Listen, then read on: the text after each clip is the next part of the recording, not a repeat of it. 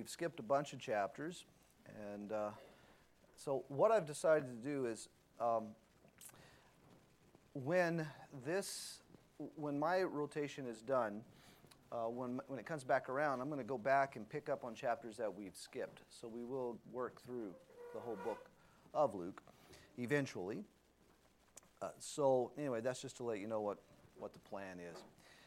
We have been looking at Luke in four different sections. The first one, introduction to the Son of Man, the ministry of the Son of Man, the rejection of the Son of Man, and now we move in to the last section of the book, the crucifixion and resurrection of the Son of Man. So let's pray, and we'll pick up in verse 26 of chapter 23. Father, we thank you for this morning. We thank you for your goodness to us and your patience with us. We thank you that you don't hide. You've showed yourself for all that you are in your Son, Jesus Christ. And so, Lord, we ask for your wisdom to be fixed on him, that you would be glorified. And in this time, as we're together in your word, again, to be fixed on Jesus, to listen to you.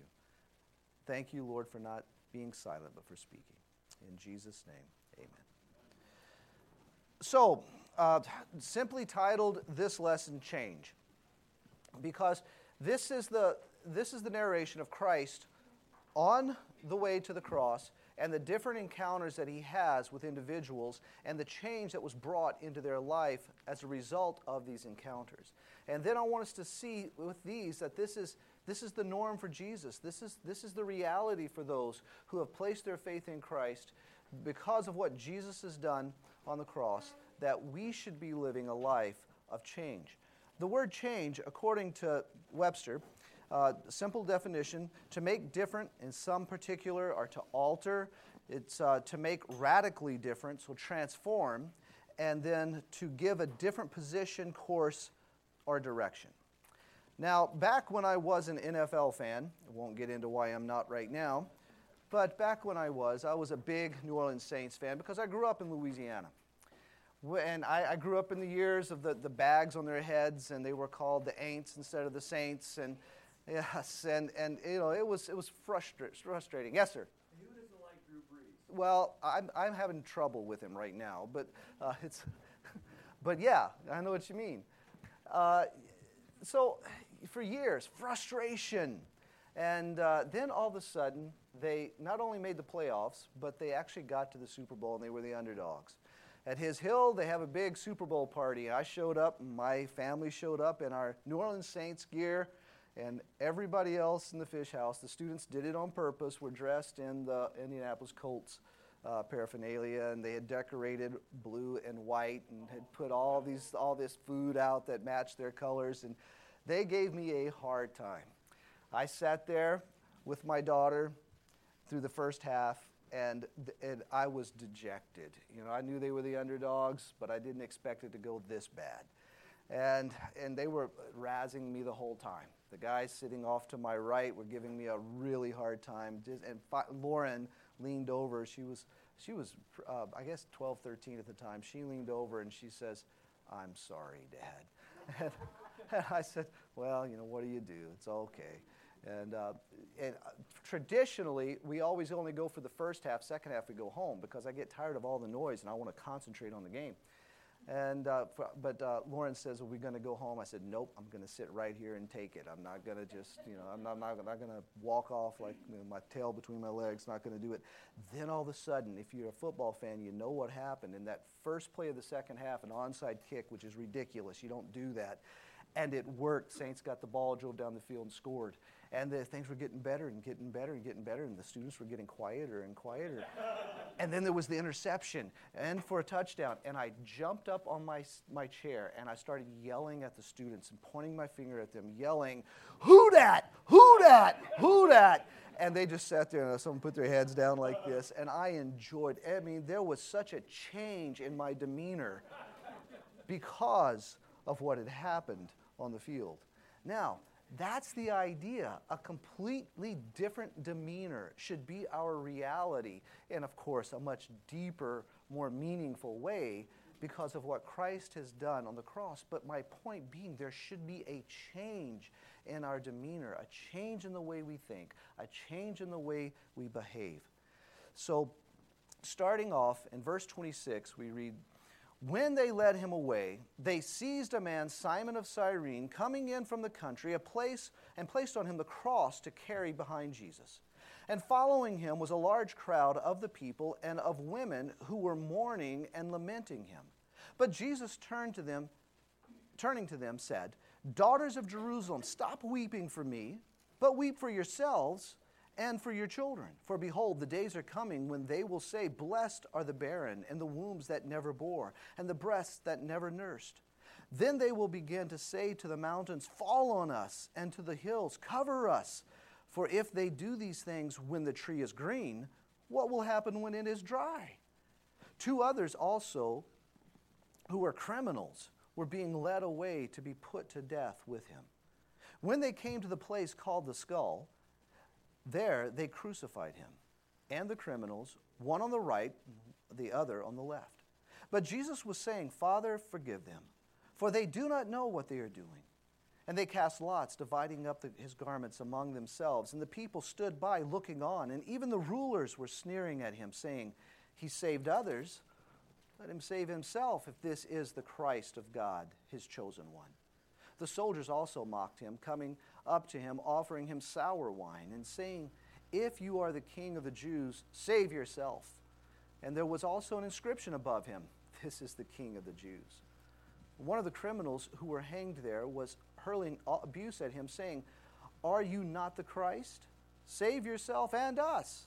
But the other answered and rebuked him, rebuking him, said, Do you not even fear God, since you are under the same sentence of condemnation? And we indeed are suffering justly, for we are receiving what we deserve for our deeds. But this man has done nothing wrong. And he was saying, Jesus, remember me when you come to your kingdom. And he said to him, Truly I say to you, today you will be with me in paradise. It was now about the sixth hour, so 12 noon, and darkness fell over the whole land until the ninth hour, because the sun was obscured, and the veil of the temple was torn in two. And Jesus, crying out with a loud voice, said, Father, into your hands I commit my spirit. Having said this, he breathed his last. Now, when the centurion saw what was happening, he began praising God, saying, Certainly this man was innocent. And all the crowds who came together for the spectacle, when they observed what had happened, began to return, beating their breasts. And all his acquaintances and the women who accompanied him from Galilee were standing at a distance seeing these things. So, the changes that we see throughout the chapter. Again, we're in chapter 23 for those that are just coming in. In verse 26, we see an individual who has a changed day Simon from Cyrene. He, uh, the, the whole idea of carrying the cross was, was, to, was to humiliate the one who's being crucified. And we think about this and, and, and try to get the context of it. You know, Christ, who has done nothing wrong, but he's carrying the weight of all of our sin and all of mankind.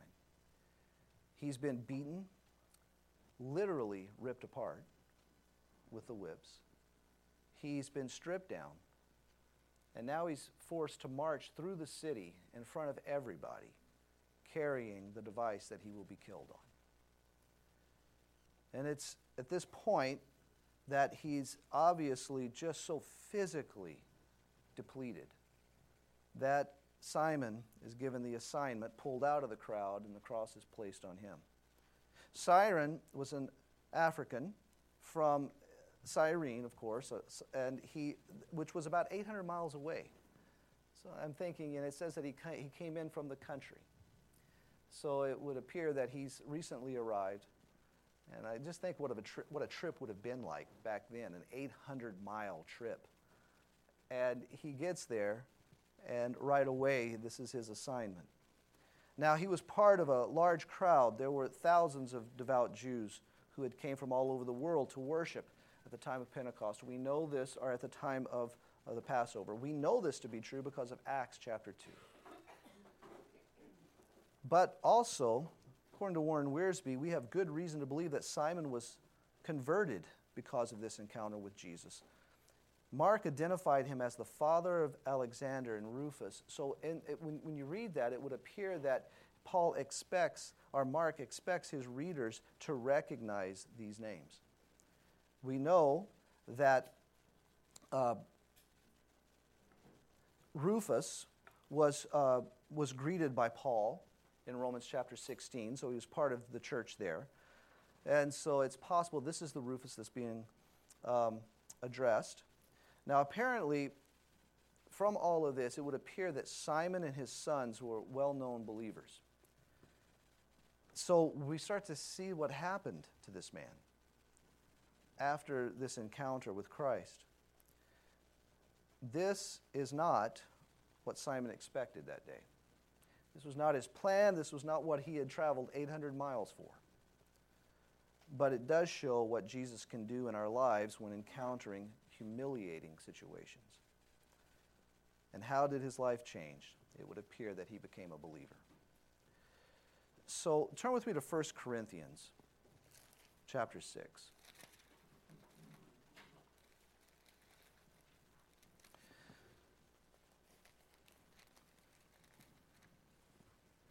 Do we understand the change that should be ours? Are we, do, are we living the change that should be ours?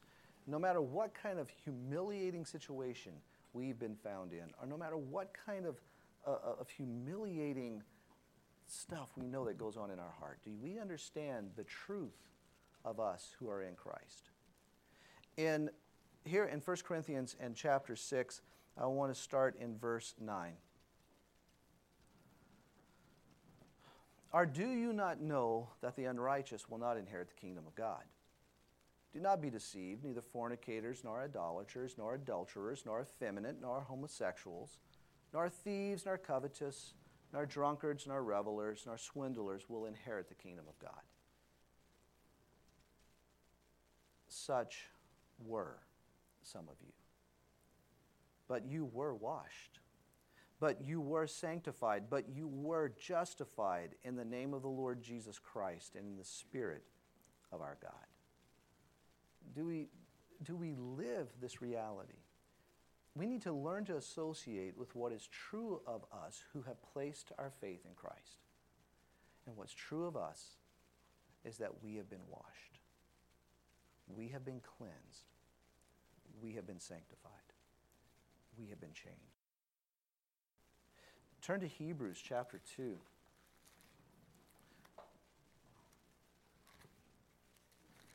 In chapter 2, the writer is describing mankind and what our life was created to be, yet we don't know it. So in verse 8, he puts it like this You have, been, you have put all things, God has put all things in subjection under his, mankind's feet. For in subjecting all things to him, he left nothing that is not subject to him. But now we do not yet see all things subjected to him. We know from creation in chapter 1 that we were created to rule over this creation. We know in chapter 3 of Genesis, we messed that up. And here at the end of verse 8, he says, We do not yet see man living the way he was created to live. It's not the end of the chapter. This would be a hopeless ending, but there's, there, there's nothing but hope. In the rest of the chapter, in verse 9, but we do see him. We don't see man living the way he was created to live, but we do see him, who was made for a little while lower than the angels, namely Jesus because of the suffering of death, crowned with glory and honor, so that by the grace of God he might taste death, and that means experience, it doesn't mean just sample it. Taste death for everyone. Because, because of the death, this journey that he takes to the cross, and we see at the end of this chapter, he goes through with. What does that of benefit to us? Well, we see him, Jesus, living as man was created to live. And what's our benefit in this?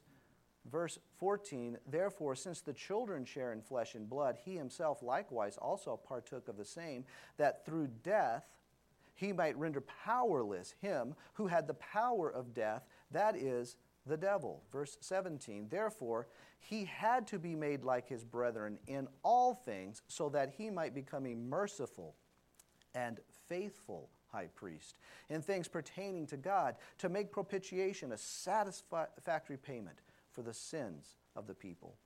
For since he himself was tempted in that which he has suffered, and here's the phrase, he is able to come to the aid of those who are tempted.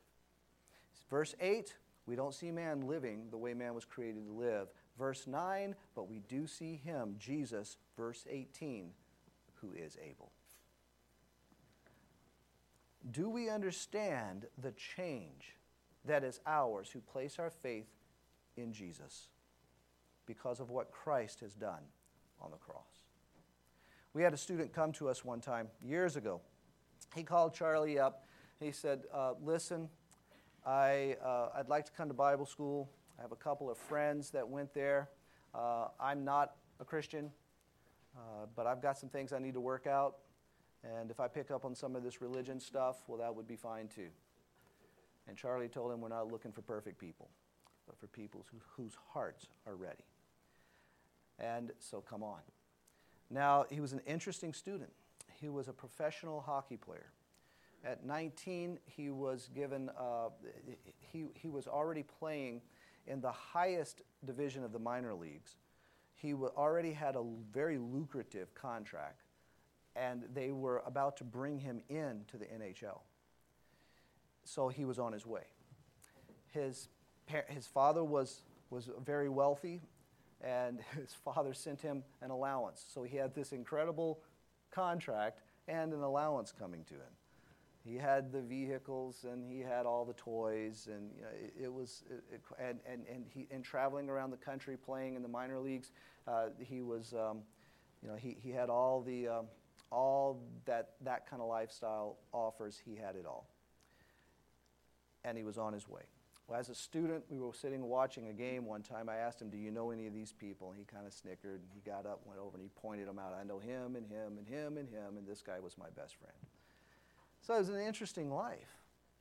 Why did he walk away from it? See, and all that was going on, it was such an, you know, he had all the advantages that the world had to, to offer.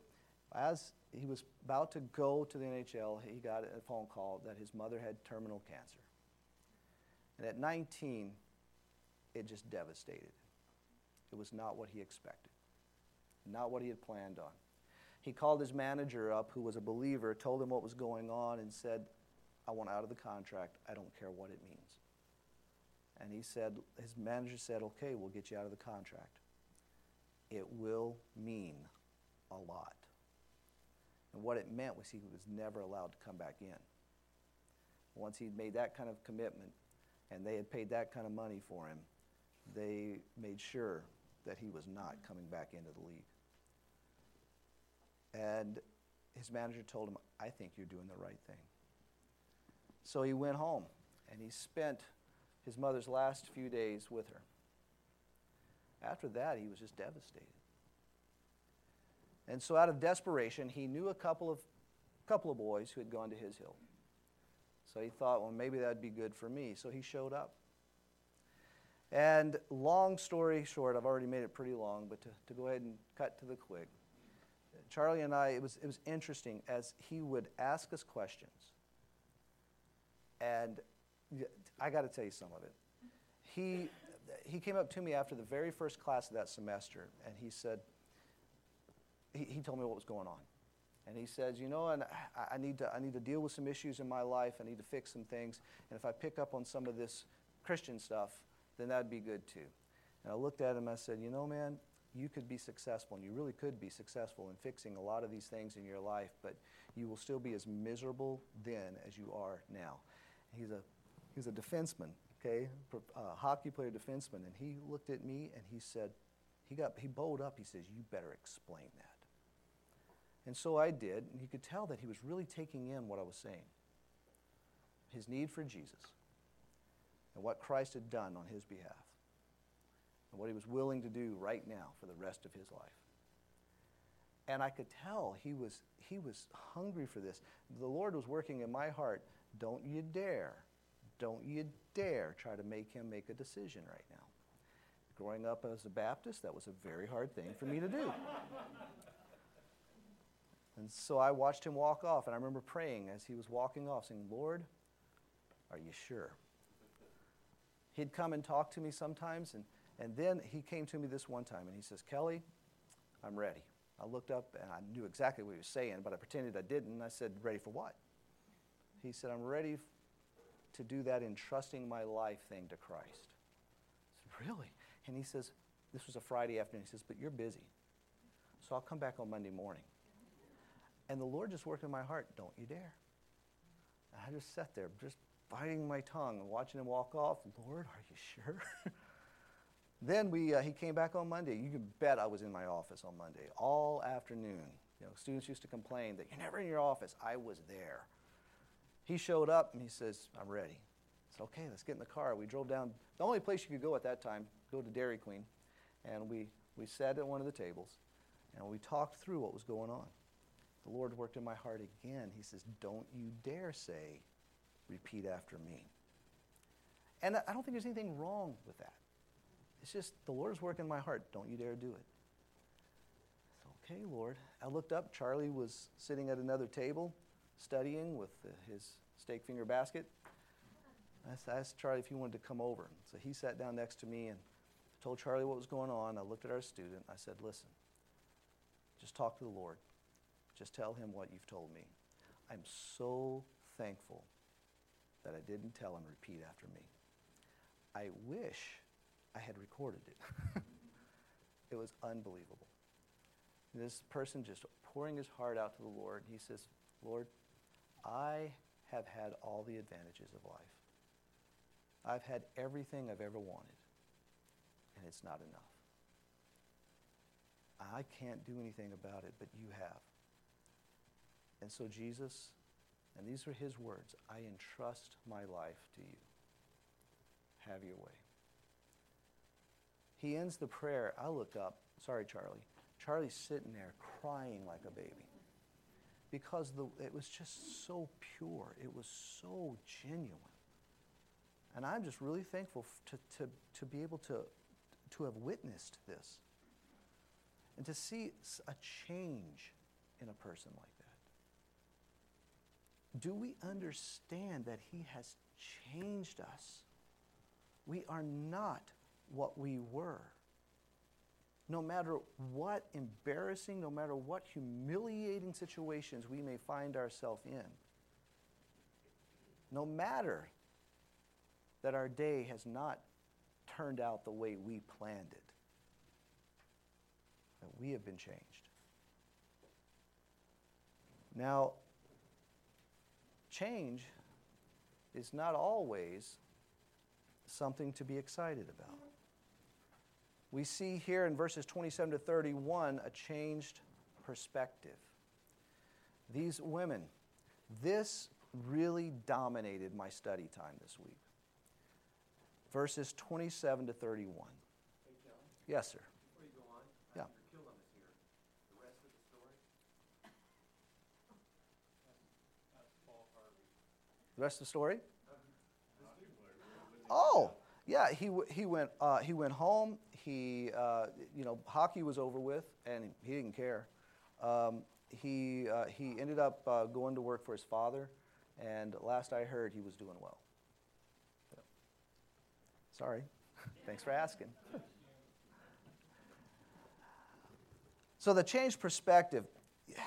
These women, they did really dominate. Again, they just dominated my study time. There's, there's so much that's said about them, and there's very little that, that theologians agree about them. Uh, I, I went to many sources, and there were different opinions on these women. You know, some of them being uh, these women were followers of Jesus. These women were not followers of Jesus. And then it's really important because they went on to decisions in their applications from what they believed to be true about these women. Uh, we know from, uh, f- from the IVP ba- Bible background commentary that they're, they're described there as pious women of Jerusalem, and that they often went to mourn the executed, providing a narcotic drink to dull the victim's pain. Uh, nationalistic Jews would sympathize with the fellow Jews being executed by Rome, uh, considering them to be revolutionaries.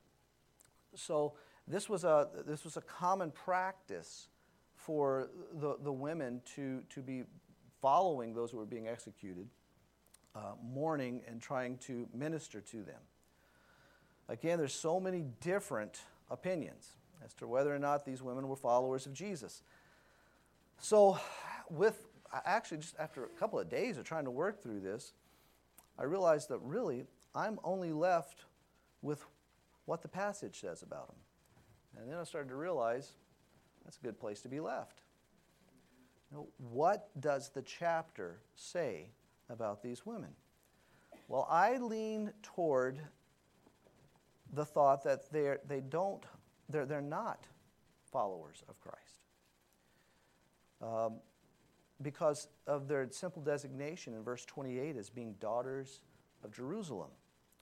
And the reason I think that's a big deal in this chapter, because also in the very same chapter, toward the end in verse 49, the women there are, are recognized as women who accompanied him from Galilee. So there's a designation here. So, what's going on? Well, I appreciate what um, Matthew Henry said with this. You know, I, I love these old theologians. They are just straightforward, black and white. And they're not really so concerned, like so many of us, including myself, are with you know, how palatable is this? how can I dress this up? He goes and he says it like this When Christ's, sorry, when Christ's own disciples sorrowed after a godly sort for his, li- for his leaving them, he wiped away their tears with the promise that he would see them again and they should rejoice. John 16, 22. But when these daughters of Jerusalem bewildered him only with a worldly sorrow, he turned their tears into another channel. And he told them that they should have something given them to cry for. He had, late, he had lately wept over Jerusalem himself, and now he bids them weep over it. Christ's tears should set us weeping. Let the daughters of Zion, that own Christ for their king, rejoice in him, for he comes to save them. But let the daughters of Jerusalem, that only weep for him, but do not take him for their king, weep and tremble to think of his coming to judge them. So I'm left with this. It's better to suffer abiding in God's will with Jesus than out of his will, for there is victory in Jesus. In verse 28, Jesus turns them, them and he says, Daughters of Jerusalem, stop weeping for me, but weep for yourselves and for your children. It's better to suffer with Jesus than to avoid the suffering as a believer. Turn with me to, to chapter 19. In chapter 19, beginning in verse 41, we read this. Speaking of Jesus, when he approached Jerusalem, he saw the city and wept over it, saying, If you had known in this day, even you, the things which makes for peace, but now they have been hidden from your eyes. For the days will come upon you when your enemies will throw up a barricade against you and surround you and hem you in on every side. They will level you to the ground and your children within you. And they will not leave in you one stone upon another. And catch this because you did not recognize the time of your visitation. Because they do not recognize Jesus as Christ. This will come upon them. And we believe this to be reference to Jesus speaking of what is coming of the destruction of Jerusalem, which would be an utter destruction of the city and the people who were there. Turn uh, with the same thought, turn to 1 Peter chapter 4.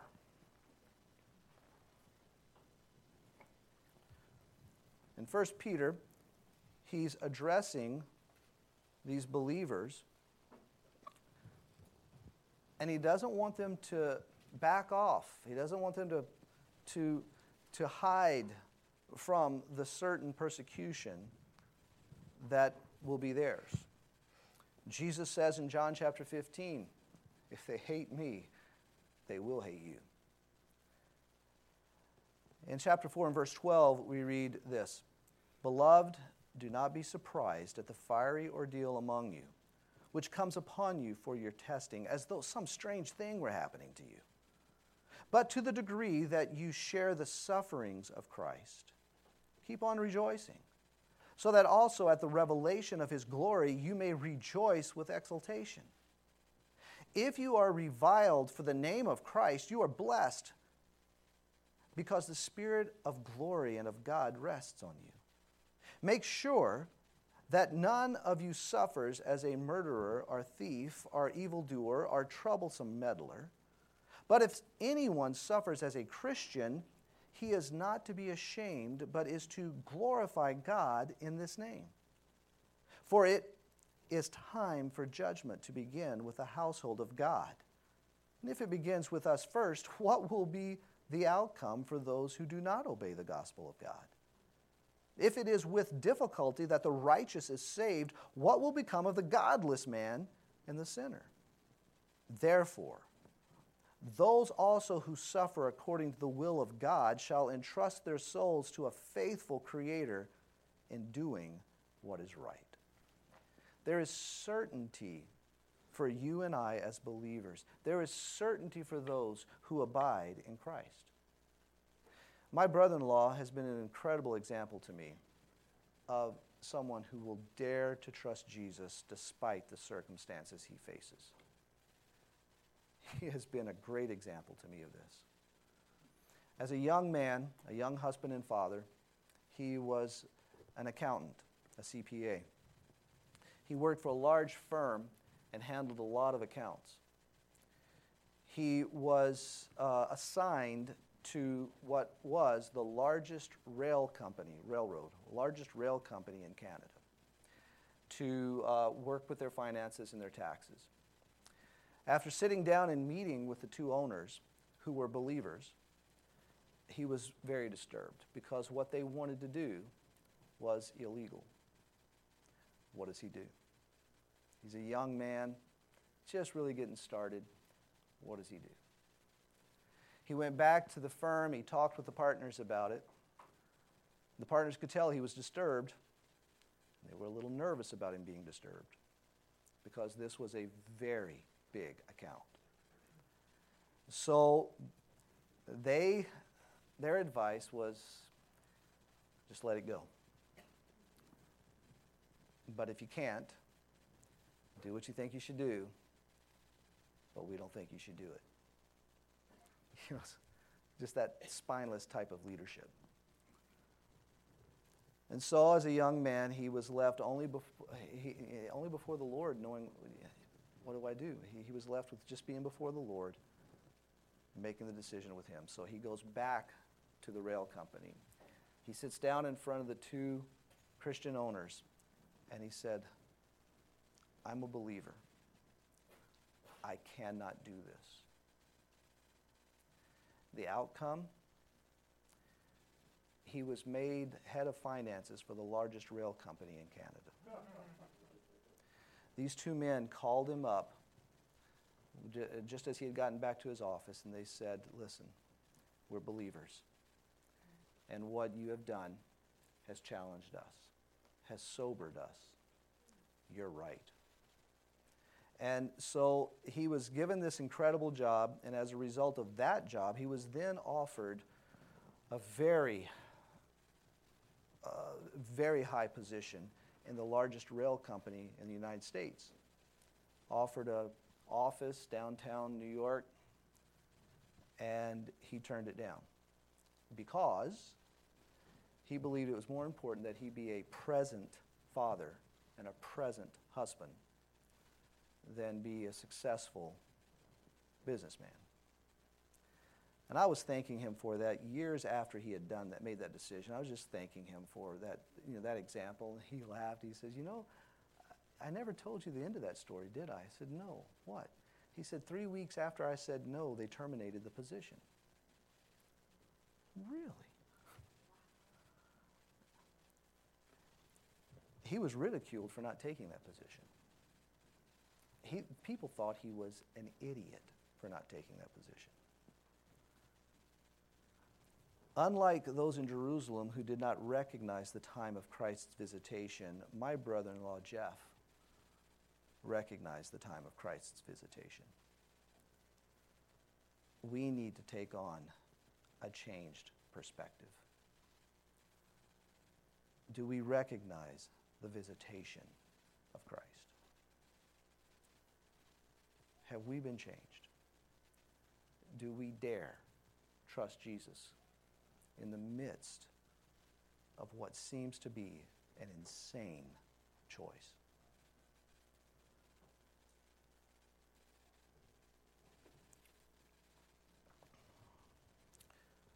Are there any thoughts before we keep going? Or questions or any help? Okay, well, let's keep pushing. We'll see how far we can get. So, Jesus brings about a changed perspective, and he also brings a changed destination. Dealing with these two criminals, and I think it's interesting the way it reads. You know, after it just kind of throws it in there, verse 32. After talking about the women weeping, his response to them, and then before going on to, to describe the crucifixion, in verse 32, the, uh, uh, Luke just throws it in. Two others also were criminals, were being led away, or who were criminals, were being led away to be put to death with him. And I think perhaps what he's doing is he's just showing us the darkness of this moment that Jesus Christ, the perfect man, is, is being so humiliated. He's put at the same level as these men who go on and describe themselves as being criminals, uh, deserving of the death penalty. And Jesus is being associated with them, he's being put with them. But there's a change that comes for one of these men. And verses, uh, verse 32, we already saw that. In verse 39, beginning in verse 39, we read this One of the criminals who were hanged there was hurling abuse at him, saying, Are you not the Christ? Save yourself and us. But the other answered and rebuking him said, Do you not even fear God, since you are under the same sentence of condemnation? And we indeed are suffering justly, for we are receiving what we deserve for our deeds. But this man has done nothing wrong. And he was saying, Jesus, remember me when you come in your kingdom. And he said to him, Truly I say to you, today you shall be with me in paradise. First, we see there is an acknowledge, he is an acknowledging criminal. I deserve this. But, you know, as, as, I was reading it then, you know, it's, it's amazing to me. You say, he, you know, it, it's necessary for us to see ourselves for who we are. But in seeing ourselves for who we are, do we see Jesus for who he is? So often it's hard for us to get past ourselves, isn't it? I think of Moses, the burning bush. You know, 40 years living in the wilderness after the first 40 years being what they were. And it, those first 40 years, he thought there was something in himself. He wanted to do the right thing. He believed that God would use him for the deliverance of his brethren. And so he went out to try to accomplish it, being the man that he was as a prince of Egypt. Incredible credentials. Hist- history tells us he was even a successful general in war. He was a very capable man. But he ends up he ends up running away and shepherding his father-in-law's sheep or flock, goats. So now he's at the burning bush, and what does he do? His first question when he comes face to face to God is, "Who are you? Who are you?" No, first he says, "Who am I?" See, he recognizes you know, his, he, he, he recognizes himself for who he is. But now, after 40 years in the wilderness, he's learned to move beyond that. And asking the question, Who am I? his next question was, Who are you? And that's when God introduces himself as I am. Here, the criminal sees himself for who he is. But in seeing himself for who he is, he sees Jesus for who he is and dares to ask him to be remembered. And what does Jesus respond with? A changed destination. Today you will be with me in paradise. The word means a park. This is a dramatically opposed place compared to where he is at this moment. He's hanging on a cross, he's suffocating. And Jesus tells him, What I have for you is diametrically opposed to what you have now. In closing, let's go to Ephesians chapter 3. You know, we find ourselves in these horrible situations. We know we have put ourselves there. We beat ourselves up. We come up with elaborate schemes to try to fix the situation. They fail. We never know the peace that we're looking for. We never know that relief that we're looking for. We never know that forgiveness that we so desperately want. We think there's no way I can go before a holy God until I've gotten rid of this whatever it is. And this man hanging on a cross, who has lived a despicable life, knows this to be true of himself, sees Jesus hanging on a cross, and knows that this man is my hope. Asks to be remembered, and paradise is promised. This is beyond what this man could ever have done, though he was searching for. Beyond what we could ever do, though we search for in our good behavior and our good deeds. But do we understand this in verse 20 of chapter 3? Now to him who is able. We talked about that before from Hebrews. He is able. To him who is able to do far more, abundantly beyond all that we ask or think according to the power that works within us. To him be the glory in the church and in Christ Jesus to all generations forever and ever. Amen.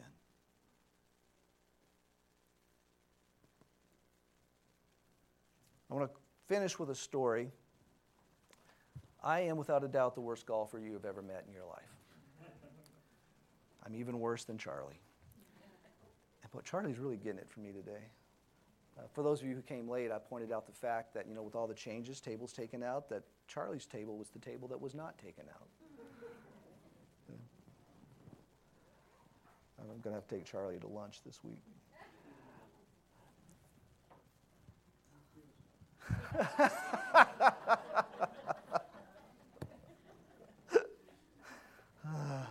okay. Again, I am the worst golfer you've ever met. I have a slice that is unlike any slice you've ever seen. Uh, you know, I mean, I aim here and the ball lands over here on a regular basis. So I play my slice, for those of you who know what that means. I play my slice, which means I will aim this direction. Problem with that, one out of every seven swings goes straight, and I never know which one it's going to be.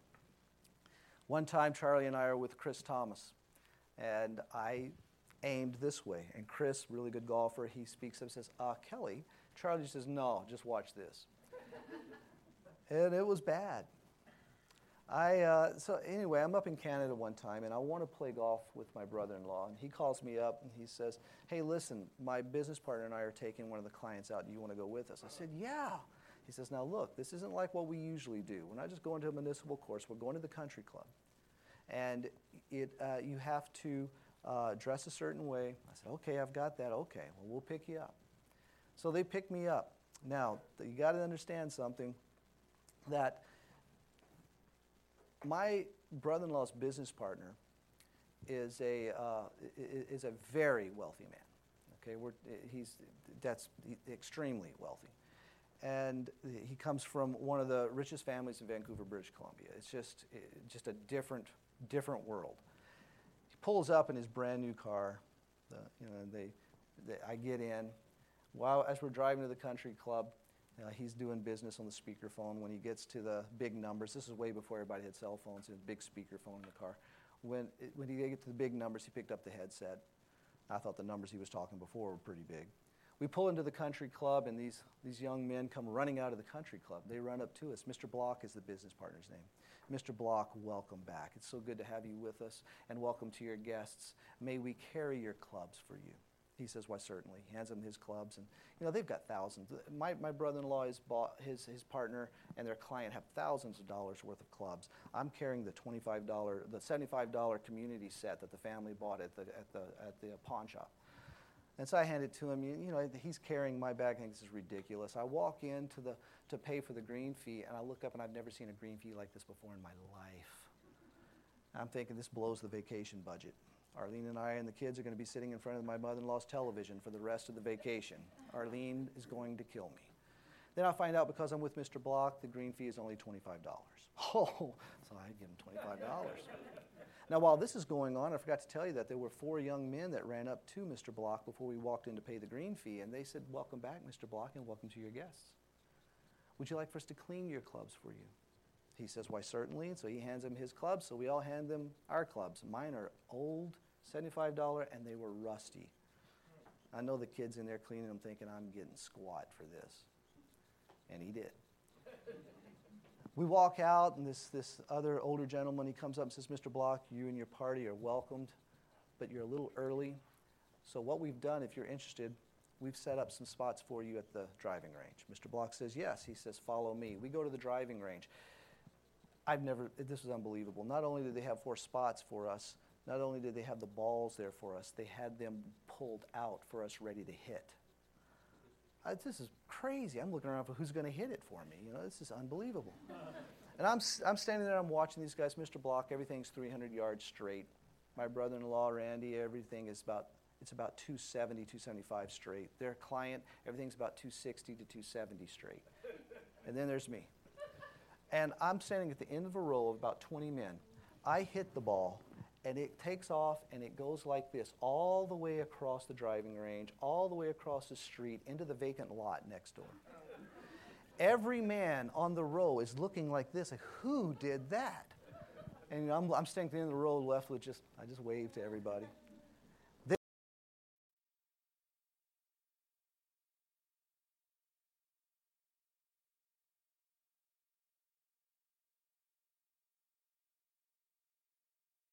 He says, okay, so he tells me what my handicap is. He says, let's all play our handicap and let's play a quarter a point. Now, I'm not a gambler, and I, I'm sorry to say that I succumbed to the pressure, and I said, okay, let's do it. Because I figured at worst, I'm going to owe a buck 50.